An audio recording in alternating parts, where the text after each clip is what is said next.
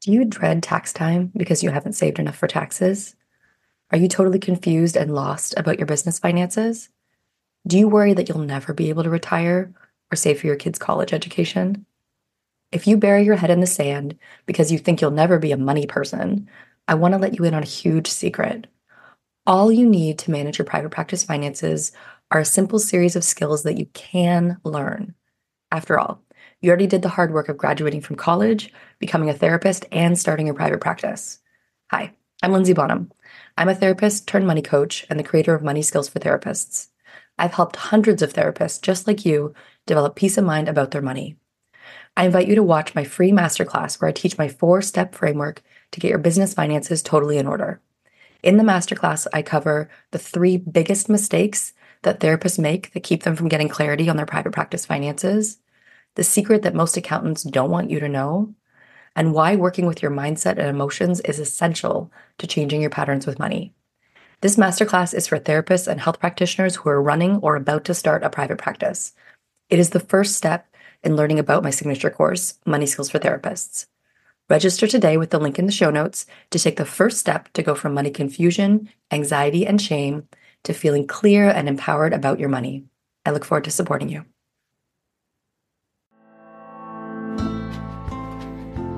Slow is sustainable. And I love that you have both embraced a more sustainable path in the way you're teaching people about money and business finances, and the way that you are modeling both in your personal sharing and also in the way that you teach that you can't have one without the other. You can't have skills without the stories. Welcome to the Money Skills for Therapists podcast, where we answer this question how can therapists and health practitioners go from money shame and confusion to feeling calm and confident about their finances and get money really working for them in both their private practice and their lives? I'm your host, Linzy Bonham, therapist turned money coach and creator of the course Money Skills for Therapists.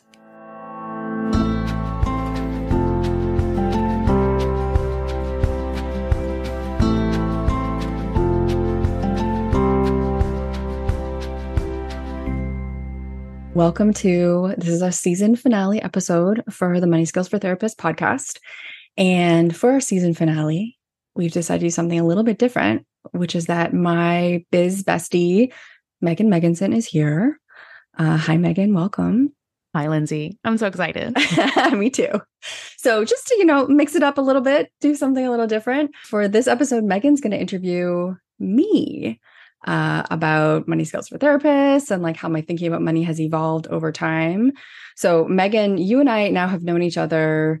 I, I want to round up because that's like, you know, I, I want to make it big. 2017 is when we uh, met. So we're coming up on six years now. Happy anniversary. Happy anniversary almost in November of being friends, of like watching each other's businesses develop and grow. And like, I mean, we, for a little while there, you and I, just us, we masterminded every week. Is that right? Did we it do that right. for a while? Yeah. Yeah. We had, a, we had a lot to talk about. We had a lot to talk about. so we spent a lot of time together uh, watching each other's businesses grow and evolve. And so it felt like really natural fit to have you come on to uh, put me in the interviewee seat, which I'm about to occupy, mm-hmm. uh, and have you dig into my brain a little bit. Linzy, I'm so honored to be here. It was just such like a delight to receive this text from Linzy saying, "Hey, do you want to interview me on my podcast?" And I was like, "Uh, yeah, that's an easy yes." So I'm so honored to be here, and I'm very excited to interview you and just spotlight all of the amazing things about you and let people see your audience see you and and maybe a way that they haven't seen you but that I get to see you all the time so I feel so lucky that I get to share you with your people for a minute no pressure here we go are you ready I'm ready well Linzy welcome to my podcast Thank you so much for having me. Oh, I'm so glad that you're here. And I have so many questions to ask you today. I mean, first of all, this is, we're wrapping up season what of the podcast? That's an excellent question, Maegan. I'm going to say we are wrapping up season six. Oh my gosh. well, yes, we bananas. do 12 episode seasons. Right, right, So, yeah, I think we're coming into like, oh I think goodness. this will be episode 72. Oh my God. Is 72 episodes. Let's okay. You know what? that. We don't, we don't need to check. We don't, we need, to math it. I was grabbing my calculator. Nobody's uh, going to fact check us on this. So, this yeah, is yeah. episode 789 of Money Skills no, congratulations on six successful seasons. Thank you. podcast. That is such a tremendous accomplishment. And it's been such an honor for me to be behind the scenes since 2017 when we went to this coaching mastermind program together and we both started building our next level businesses at the same time. So I've had a backstage pass to watch the the evolution of money skills for therapists and I know that money skills is coming up on its 4th birthday, mm-hmm. which is pretty amazing in the online space. Not many things, courses, programs are around for four years. So congratulations, right? Out Thank you. Gate. Thank you. And that's four years with like a break. It's like I made a course, ran it twice, and then like had a baby, did that for a year. And then now, yeah, like since 2020, since since COVID is when I launched like the latest version of the course. Um, we've been running it uh, constantly, nonstop. Yeah. And I just just to brag on you, like the fact that you came back from a maternity leave and kept investing time and energy in the same program that you created before you left it still mm-hmm. had legs mm-hmm. when you got back and you know you were out for a year. Like you were like a, a solid year. You were off the grid of the internet. Yes. And you came back and money skills was still so solid and people were hungry for it. They missed it. I mean that really speaks to the strength of the program that you've created. Yeah thank you. You're welcome. And I guess what I'm wondering right now is, you know, what have you noticed evolving or changing around money, how you think about money, how you talk about money in the four years that you've been teaching money skills? Yeah. What I think about the kind of image that comes to mind for me is there's like this like deepening and sinking in about money that I have done in the course of teaching the course. Like when I first made Money Skills for Therapists, so this would have been in 2000, yeah, 2018 January was the first cohort, right? So like you and I met, and then 2018 is when I ran the very first cohort. There was actually nothing in the course specifically about mindset. So it's like we would do that on calls, right? Like organically. And like when I first ran the course, it was six weeks. It was really like drinking out of a fire hose. Right. in like and out. All in, you know, folks like, you know, would be like really fully just kind of like soaking it in for six weeks. And so in those calls, naturally, of course, like mindset stuff would come up or like emotions would come up and like, you know, folks would cry and like all those pieces would happen. But like I actually hadn't built anything into the course curriculum specifically about like your relationship with money, which now that I look back, I'm like, right, that was like such a it's not an oversight, but it was just like something that maybe it's because I was a therapist. I was just like, obviously, we're going to dig into this in in right. real life. But given it was such a core piece of the curriculum that wasn't there when I started and wasn't baked in. Like I was so when I started, I was so about just like spreadsheets and like empowering therapists in this side, like giving them tools. But I feel like the mindset stuff and the relationship pieces, and even the way I talk about that, has deepened and changed a lot over the four years. I've developed language that I just did not have back when I started the course. I mean, what I'm hearing is that in the first iteration of money skills, emotions and mindset were secondary mm-hmm. to skills and curriculum. Yes. And what you discovered pretty quickly in working with people through the program was like, hmm, wait a minute, like the ratio is off here. Like we need to really exactly prioritize emotions and mindset because, you know, I think what you and I know and talk about to each other a lot is you can't actually do really deep work around money without a willingness to look at the relational aspect of currency. Absolutely. Yeah. And it's like the ratio was off, but even I think the order of operations, right? So, like what I now understand and believe very firmly about money is that relationship piece actually has to come first right? What I have learned over the course of teaching money skills over the last four years is it's that relationship piece to money, right? It's the stories that we have, it's the trauma that we carry in our bodies related to money and like the previous negative experiences. Those pieces actually make us unable to learn. Mm-hmm. Right. And so I think at the beginning, I didn't understand, like, no, we really have to like sit here and like really name this and bake this into every call and every way we talk about it, but also bake into the curriculum. Like this is first. First is understanding like what are you carrying? Mm-hmm. What are the stories? What is the trauma? Like what do you need to take to therapy? And what are things that you can work out here in real time? Then it starts to create that opening, like that little bit of calming in our brains that allows us to start to learn. It feels like a lot of what you're saying right now comes directly from your experience as a trauma therapist. Yes, that's true. which actually makes it a little bit laughable that I didn't bake it in at the beginning. I know. Uh, I'm like, oh, that makes sense. Well, you know, and I think this is something that we have both reflected on in the last year of how, like, when we originally shifted out of private practice mode and into a business kind of beyond our therapy practices, there was a part of us that had to go all the way to the other side of the spectrum. Mm, yes. You know, like, okay, I this is not therapy anymore. This is something else. I am teaching something now. But as time goes on, I think we're both kind of finding our way back to our roots. Mhm. And this is that's what this is pinging for me. It's like, oh, like you needed that trauma foundation all along to really make this a very complete ecosystem. Yeah. And I think too, like when I first started, like I wanted it to just be not be trauma therapy. It's like, I want to do not trauma therapy. Right. I'm trying to get away from that. Yeah. Like my therapist at the time, like therapist who did some supervisory stuff with me too. It's like, I remember talking with her about my idea. Like when I came up with the idea for Money Skills for Therapists, I don't think people necessarily knew how to respond. Right. Like I, I didn't necessarily get the warmest responses from everybody. And I remember my therapist being like, well, it's just going to be trauma. Like you're just going to end up talking to people about trauma. Like it felt very like Yeah. Squishing my idea down. I mean, it reminds me of the guy that I like dated before the man I eventually married, who was like, why would you be a therapist in private practice? There's so many of those. Like the world doesn't need those. It's like, well, he was extremely wrong. And like my therapist was wrong too, in terms of like, it's not just trauma. Like I'm not just doing trauma therapy with people. Like there are concrete skills and there's language and there's education that we're missing. But yeah, I think I was probably trying to get away from the trauma pieces and being like, this is going to be fine. And then ultimately, of course, it's it's a deep, important part of the work to let therapists actually learn money.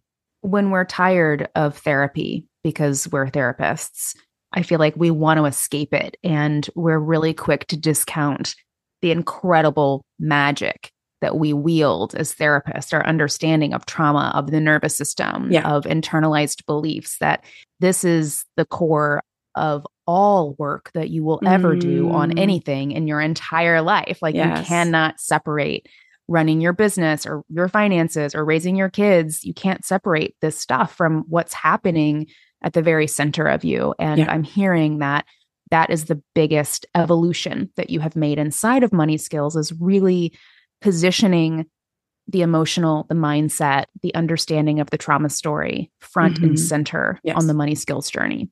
And I'm just curious, as you've made that transition, what kind of results are people getting different from the results they were getting before that was part of the process? Mhm. Like what I see now is I see folks getting similar results, but what's different is they get to do that work more inside the course and community. Even making the course, the course is now a six month course in terms of the support that they get. Folks can work through the modules at their own pace, right? Which also I think is more flexible to the way that people learn. And some people do jump in and like do three modules in like almost never once a week, truthfully. So never as fast as I used to teach it. But some folks do jump in and like move really fast. But then when they hit a wall, the wall is almost inevitably that emotional mindset. The stories come up, it gets hard. The part that thinks that they're, you know, that tells them that they're stupid pops up and starts getting really loud and they disengage. But then there's like the time to come back, right? So what I see is the way that we teach it now with really like holding emotional space. And and my coach who works for me used to be Heather and now Diane, both amazing their calls have been just mindset calls. Like they don't do the more practical stuff that we do in some of the other calls. Like it's just mindset. And so what I see now is like folks get to do a lot more of that work actually inside our course and inside our community rather than I think what was happening before with my earlier students is they would get a lot of like the learning from me and we would do a little bit of that processing, but then they would take it to therapy. They would take it to their business buddies. Like they would keep working on it after the course. And so what's also nice too with the course being longer now is I get to see and be with folks through that work because it does take time. Whereas like some of my earlier students, some of my students who had incredible results and like are now, you know, my testimonials. I remember one of my students, like our our one-on-one call, which we had at the end of her six weeks, she was so anxious and overwhelmed, and her computer wasn't working, and she was like nearly in tears, trying to get it working so she could get the most of our call. And like, you know, I came off that call being like, oh, I hope that she's able to like solidify these things. And she did, but she had to do it later outside of the container of the course. Whereas now folks are able to do that like settling in and that shifting and that healing and that basically like rewriting of identity inside of the course instead. Wow, rewriting your identity. Yeah. That's pretty huge. I would say that's a pretty huge shift in what you are offering in money skills than when you started. So I'm just going to share these two reflections.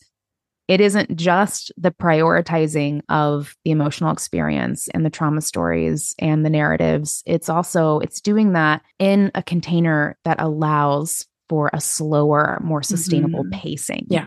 Yeah. And I think this is something you and I talk a lot about in the online space in general is that so so much of what we're sold is flash in the pan, yeah. really fast. fast. You know, come in 6 weeks and you're going to have your whole life's going to be completely different. Yeah. And yeah. that's not true. Like that almost literally never happens. Yeah. Slow is sustainable and I love that you have both embraced a more sustainable path in the way you're teaching people about mm. money and business finances and the way that you are modeling both in your personal sharing and also in the way that you teach that you can't have one without the other. You can't have skills without the stories. Mm-hmm. Like that those mm-hmm. two things really go together. So thank you for those reflections. I have another question. Yeah. Are you ready? I'm ready. I want to know you and I talk a lot about money in mm-hmm. our friendship, like money mm-hmm. as a concept. Money, I mean, our conversations definitely like tilt philosophical most of the time. So I want to know when it comes to money, like what is one of the most common misnomers or myths or misunderstandings that clients bring into money skills? Mm-hmm. Yeah. I mean, to go with that identity piece, I think probably one of the most common misunderstandings about money that I see folks come in with is like this idea of like, I'm not a money person right? That there's like money people, and those people uh-huh. are just like good at money and they've always been good at money and they're good at math. And the therapists are not that, right? We are something else. And I will say, it is absolutely true that there is like natural ability that pops up in different areas, right? Like my brother is like brilliant with mechanics. He can look inside, like, he can look at a van engine and like think about how it works and figure out how to fix it by looking at it. I look at a van engine and I'm like, that's a lot yep, of stuff in I there. nothing. Gonna close the hood.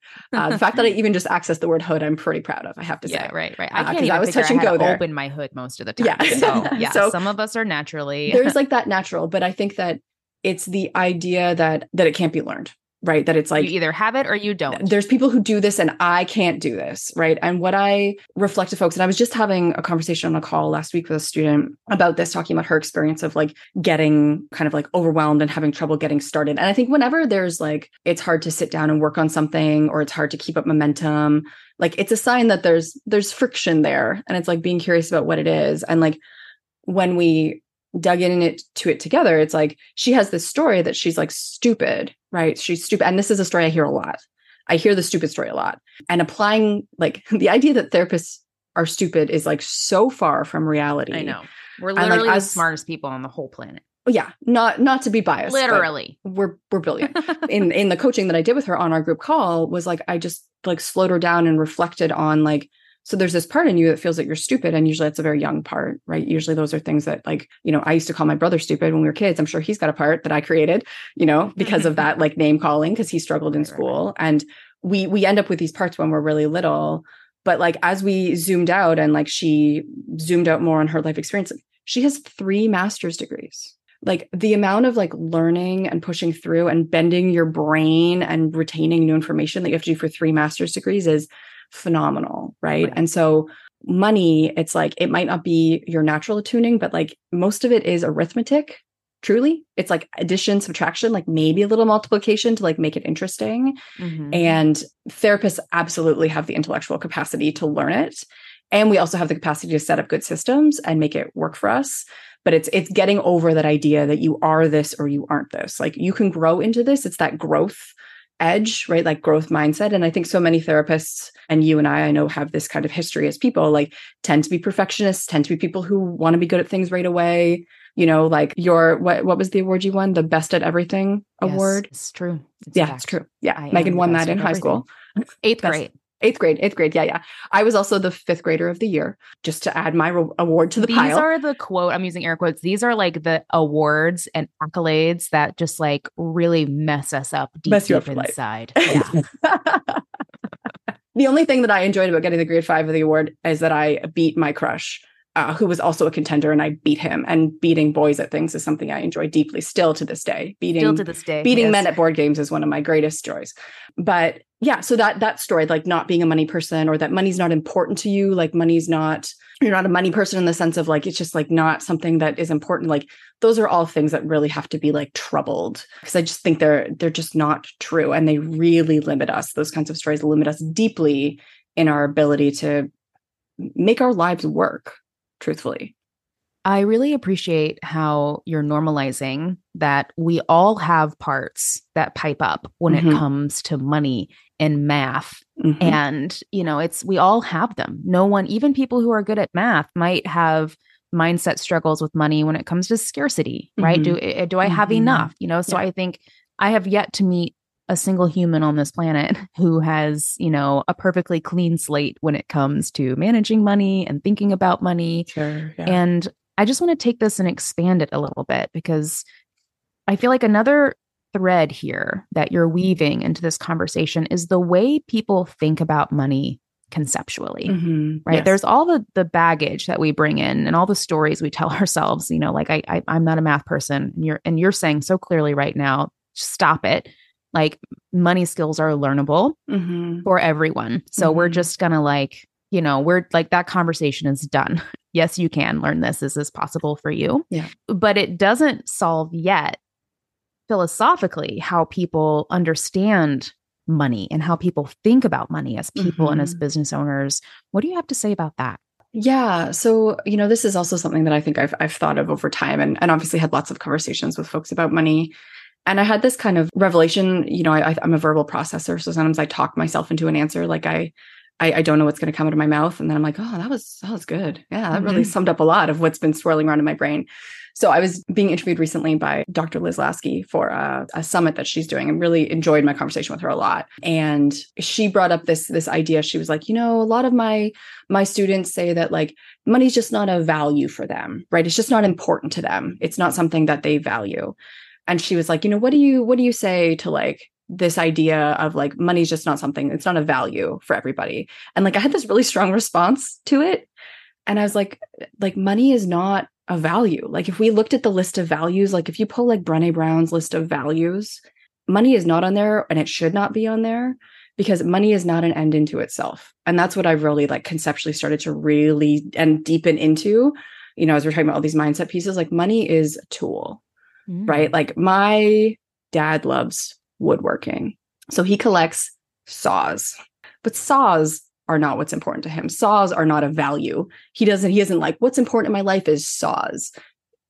What's important in his life is creativity, using his hands, giving gifts to people that he made from his heart, like connection and family. Like that's what it's about. Right. Right. And I think with money, we confuse the vehicle or the tool we think that the, the vehicle and the tool is the end into itself and it's not at all like money has no meaning in and of itself Mhm. i think it's completely how we relate to it you know these pieces we were talking about earlier it's what you do with it and it's how you use it to enact your actual values that gives it meaning and purpose and brings it to life Yeah, because you know, like money isn't real. I No. remind myself of this like once a week. Like we We we, literally literally, made it up. made it up. like we made it up and we all mutually agree that it's a thing that we can barter with. Yeah. What you're saying is really, really powerful. Money isn't a value. Money is a tool Mhm. that can support you in Mhm. getting and creating the things that you actually do value in your Yes. life. But before Yes. we talk more about that, I want to know when people say things like, well, money's not important to me, money's not a value for me, what do you think they're actually saying? they're saying they're afraid of money. They're saying that money is bad. They're afraid of power. They're afraid of being one of the bad people who has power and therefore is is abusing and exploiting other people. Uh, they're saying that they don't feel competent or they don't trust themselves to have it, so they just have told themselves that they don't want it. I think there, there's a kind of a disowning there of that that power. I agree. And I would say that I think some people who say money's not important to me, money's not a value, are also people who are in the process of like deprogramming themselves from capitalism Mhm. and they're just not on the other side of it yet.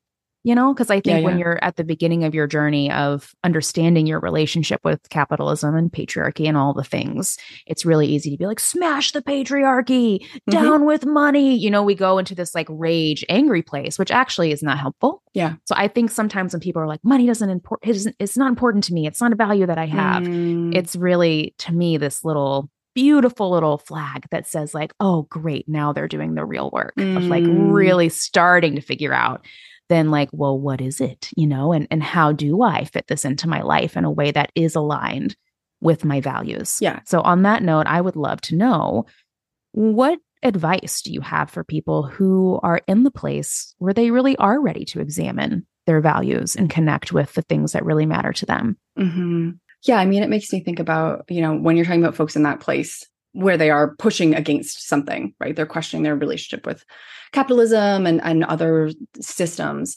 It makes me think about it's easy to put yourself in opposition, like, this is what I'm against.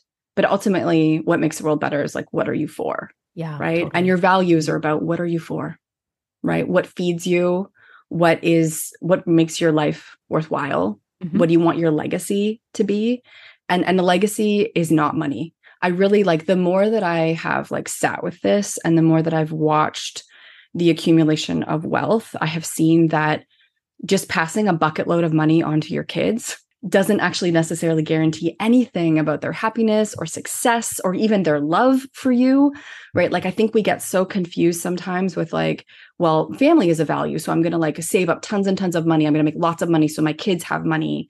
And again we're confusing the vehicle with the actual value right? The destination right? And so it's if if you're coming to that place of starting to think about what are you for like something that i've done with my students in like money boss when i ran that mastermind before and then i talk about more with my like group practice owners because they're more in that place of like they've usually done some foundational pieces and they're getting more into how do you use this powerful tool that is is now at your disposal is even challenging yourself to think about like a top 3 like what are your top 3 values? Yeah. because there's this whole you know piece about priorities and you know i I think many of us have heard by now this this concept that there didn't used to be a concept of priorities. You had a priority. You had one.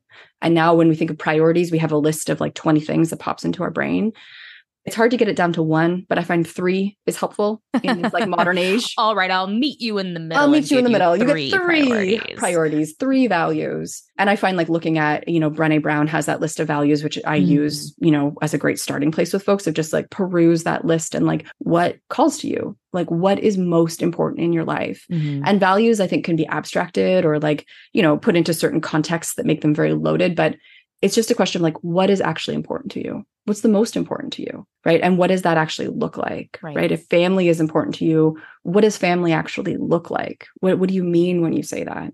Right. Is that creating memories for your kids?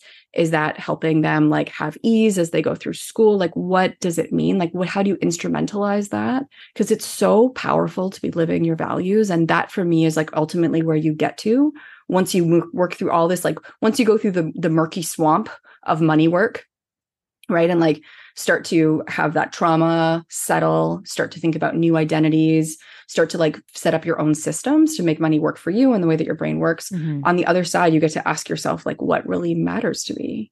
And how do I use this tool to get more of that or create more of that in my world? And it's really, it's a very powerful place to get to. It is powerful and it is really hard work. Yes, like I don't, too. you know, Yeah. I I feel like sometimes people don't like values are especially I'm thinking back to my early days training to be a therapist and you know we did like core values trainings and all of these and and there's this like lightness about it. You know, Mm. core values work. Oh, just do some values work. Here's some worksheets. And it it really missed the mark in terms of like how deep Yes. values work is and how like you can't actually do values work without processing quite a lot of grief and regret you Yeah. know when you really look yourself in the mirror and start to get honest about what is actually important to me in my life Mhm. usually we then have to grieve how much of that we haven't had Mhm. Up to Mhm. this point. So I guess I just want to add into this conversation for people who are starting to really drop in to a deep exploration of their values. Make sure you're well supported in community with your therapist, Mhm. with your own friends Mhm. and colleagues, with people who are really having this conversation with their own selves Mhm. so that when you do hit up against something that's heavy or hard or there's some grief, like you have someone to process that with. Like that is such an important part of this process. Getting clear on what you value is, if I'm hearing you right, the only way to really understand the purpose money serves in your life. Yes. And the other thing thought that popped up for me listening to you talk about values is that most of the time, I haven't looked at Brene Brown's list of values. I will do that. But for me, most of the time, core values are connected to time Hmm.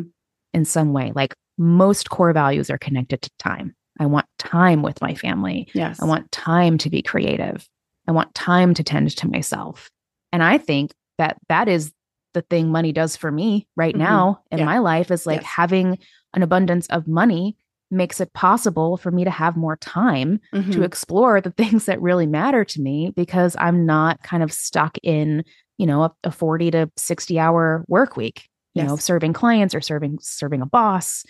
So that's that's where my mind goes when I think about like what so if I'm clear on my values, like what can money really do for me? Well, money can buy me like free time, spaciousness.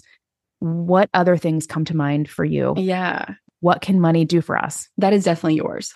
As someone who knows you well and has also watched your evolution and something like you and I masterminded recently with some other, you know, therapist business friends in San Francisco when we were there.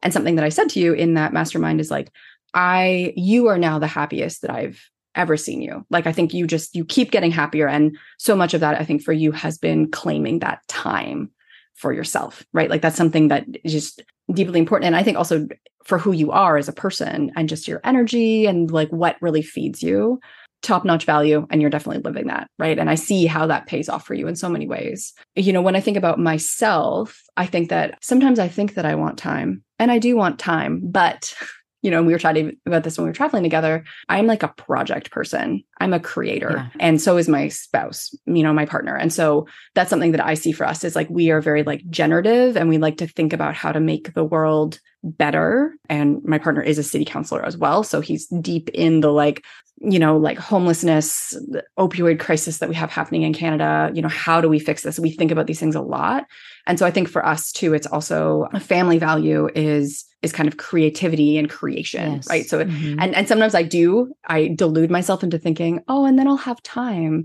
And everyone who knows me well is like, "Oh, you're going to fill that with a project." I'm like, "Damn it." well, so I- right. but I think but I think this is really important that Mhm. you have to have time Yeah. to engage in those projects Yes. that Yes. having time doesn't mean having time to sit around and do nothing Mm, Yes. having time means having time to do whatever it is that you've Mm, identified is yeah. your core value and i think like that this is the biggest thing we stand to gain as business owners as people who Mhm. do control our own schedule and we do control the way that we make money we have the ability to create time in our lives to do our values to live into our Yes. values in a way Yes. that people who are employed do not and the way who people are you know not running their business in creative and sustainable ways do not so yeah i just want to make that clarification that it's money can afford you time not to be working in your business Mhm. so that you Mhm. can explore your values outside of your business in whatever way Yes. feels right for you I think about that too, as you were talking earlier about how, like, when you really look at your values, there's going to be grief and you're going to have to, like, accept where those values have not been present. And what I think about is, is the next piece of this is you're also going to have to be honest with yourself about making decisions, like actually prioritizing oh yeah. Right? I think we we do very much live in a like we want to have it all society where it's like oh i want to have time to like enjoy my kid while they're young but also i'm going to feel really frustrated if i need to take time off to be with them because i could have been making a $1,000 money. that day Right. right, so it's like really being honest with yourself of like wait a second. What actually matters to you right now? Yeah. like and that's a conversation i remember having with a coaching client at one point like this is a gift right? The fact that we do work for ourselves and we can make the choice to say like hey my kiddo's sick. I'm going to be home with her and just let her sleep on me all day. You know when we're so driven by this idea of what success looks like and it's like but i should be making money because i could be making money we miss the fact of like you're winning. Like your family has enough that you're okay and you get to be home with your kid and they don't have to be like you know at daycare or like with a babysitter when they're feeling really sick and they just want their parent right? Like that is winning. Like that is you actually living your priorities if that is you know one of your priorities. But it's like we do have to make hard decisions ongoingly Every to make sure that we are actually living those values because there is always going to be this noise of like but you could be more productive. You could be making money more money right? Like you could be getting money to buy that nice thing that the person next door has like the keeping up with the joneses is real Oh, and it looks different now sure. because now it's social media and, and it's instagram and whatever and lifestyle creep is real. it's lifestyle creep like- is very real So, to reflect, it starts with really naming what your values actually are. Mhm. And you're giving people three, three. They can have three. You can have three, You can have three. Yeah. Uh, that's it. No more, no less. No. Identify three values that this is a question I pose to my clients a lot. It's a little bit morbid, but you know, like life is not infinite. If you found out that you were going to die tomorrow, Mhm. Like how would you spend your last 24 hours here? Mhm. What would you look back on and regret not having done more of? Like that can be a very evocative way to begin to peel back the layers to Yeah. find like, well, what are these three core Yeah. things Yeah. that I really want to organize my my life around? Mhm. And and what I want to just remind people of is that like your business exists to serve you and your family first and foremost. Your clients are secondary to you serving yourself.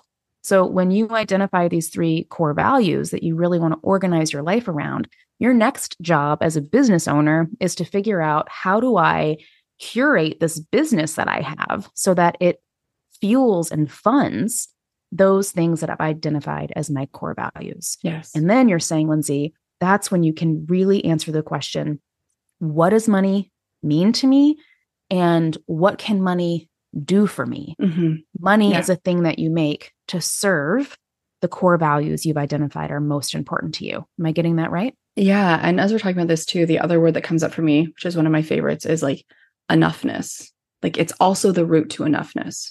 Because when you're actually living your values in your life, you know, when you're really doing the things that like feed you and that are rich and meaningful for you, and that's different for every single one of us, when you have a lot of that in your life, the striving really quiets down, right? The illusion that, like, oh, if only this, then I'm going to feel satisfied, right? Because the truth is, like, you can build a life that gives you deep satisfaction now. I would say almost regardless of your financial situation, but by getting money working for you, you can get more of that into your world and you can be doing that without like sacrificing something else in the future, like your financial stability, your retirement, right? Like you can have both. You get to be present knowing that you have enough and you're on track and everything's okay and you don't need to be constantly pushing for more.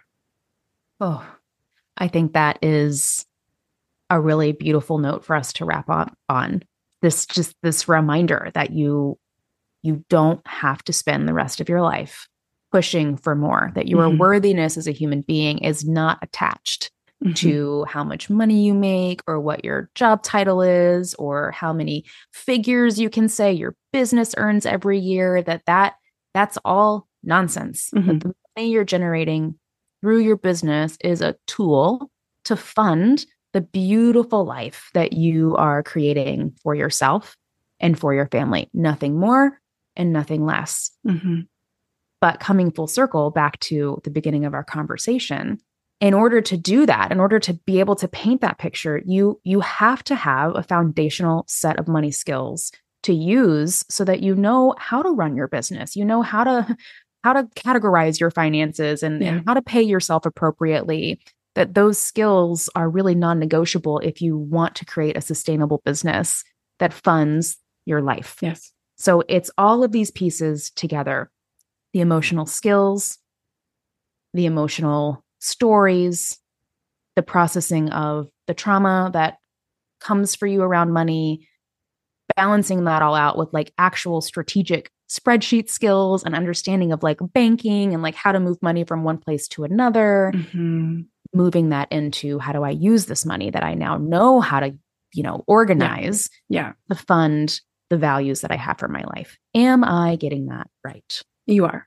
Yeah, I think the money is a, you know, the skills I think of as a, a foundation, right? To to bring a new metaphor into the mix. That's your foundation upon which you're stable, you're secure, and then you can like reach and expand and be present because you are okay, right? Like you do have everything covered. There is enoughness, like true enoughness. Your life is covered. There's money going towards the future, and you can just really sink into being in your life in the way that it's actually going to feed you the most.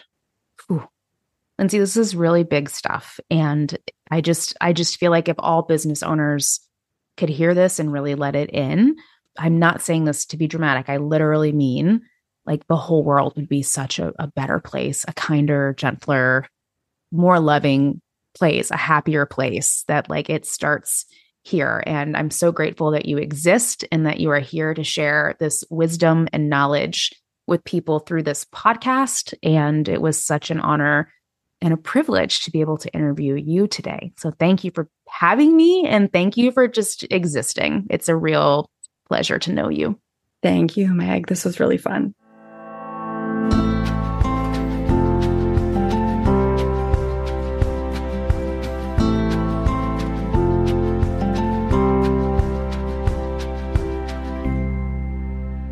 I am so appreciative of Maegan for coming in and uh, doing this interview with me to end what is actually season six.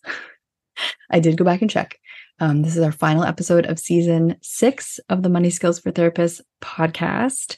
Thank you so much for listening to today's episode. It was really fun to uh, dig into those things with Maegan and to be the one uh, being interviewed instead of the reverse. And uh, if you are curious about money skills for therapists, we'll put a link in the show notes to watch uh, the masterclass. So there's a masterclass that you watch which gives you a feel for me and how I teach and what's included in the course. It really walks through what's included in the course.